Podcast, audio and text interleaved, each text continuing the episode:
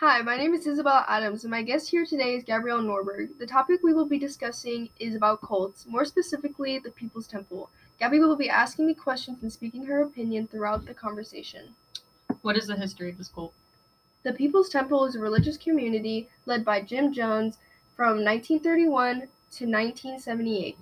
It didn't reach international attention until 900 of its members of the community died at their compound in Guyana. Do you know it's crazy actually? There, that took s- 900 members to die. Mm-hmm. There's so many things that are going on that we don't even know about. But what are the benefits of being in this group? Although this was a cult, according to theconversation.com, the people in this group were provided homes. The People's Temple was dedicated to putting roofs over the mentally ill or disabled individuals. Do you feel that these mentally ill people were probably faking it to get protection?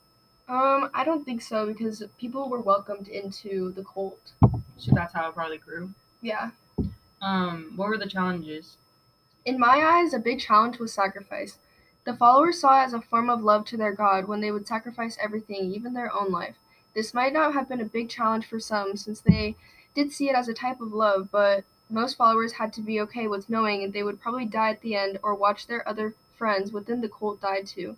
There were about 3,000 to 5,000 members, and 900 of them that sacrificed themselves. Wait, or is it like in total or not in total, like over time or like at the end? Well, there was 900 individuals that sacrificed themselves that reached the media. There could be others that we have no idea about since it didn't reach the media. And you say this is about love, right? Like they did this for, their for love? God. for their god or for God? For God. That is so crazy. Crazy how love what love does to you. What why would someone want to join this cult? The wanting to join is probably a personal preference, but people joined because they saw it as a way for all races to live together in harmony. So there were more more than one type of culture within this group. Oh, yeah. Do you think they were successful with it? Being living in harmony in a sense? Oh, yeah. The people within this cult were happy because they didn't see anything wrong with what they were doing. So they did have harmony. Yeah. Okay. Well in their eyes it was harmony. Um, what were the requirements to join? There weren't any requirements due to it being a religious cult, but they saw it as a way to encourage people to be more social. Social within each other or like social with the outside? Well, they were social within the cult, but they were they would try and branch out and bring other people into their community by telling them their ideologies and like trying to be open with them. And the fact that this actually works, that's crazy. Um, are there any boundaries that were within the group or outside of the group? Um, there were boundaries against their em- enemies. Who are these enemies? anyone that tried to get rid of the cult or tried to um, take away someone from the cult, like any way to harm the cult, they were seen as em- enemies. Do you think these were like family members who knew what was happening, or people who like found out, like the media that found out?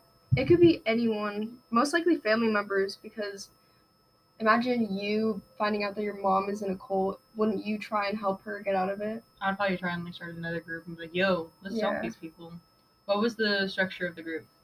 this group had to be in an organizational structure um, due to the fact that they were sacrificing people and other things and they had to keep it underground in order to steer clear of it reaching the media and looking bad Do you happen to know what type of sacrifices these were? it's ranged from people to animals like pretty much anything with power Do- Were these like satanic um sacrifices, or were these just like sacrifices given to the god? it was seen as like them giving their energy and their power to god like they were Mhm. sacrificing like the people around them for their god They were giving back energy. Yeah. Okay. Um, what was the goal?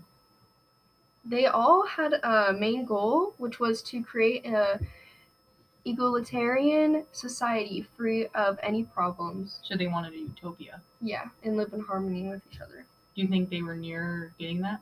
oh yeah in a way in their eyes Wait, how did it stop? They it just reached, got caught. it reached the media yeah That's so sad. What are some of the compl- uh, What were some of their accomplishments? in the britannica um, article it stated that they were able to provide houses for many of their members and it grew more and more powerful and they were able to convince others on their ideologies once they had more members and created more power of their own So using this word, like they- they brainwashed other people to be able to join. Oh yeah. And do you think they got these this money for these houses through like charity? It was like funding, like you setting aside a certain amount of money, kind of like within a church. Like a certain percent of money goes to God. Yeah. Okay, that's it. Bye. Bye.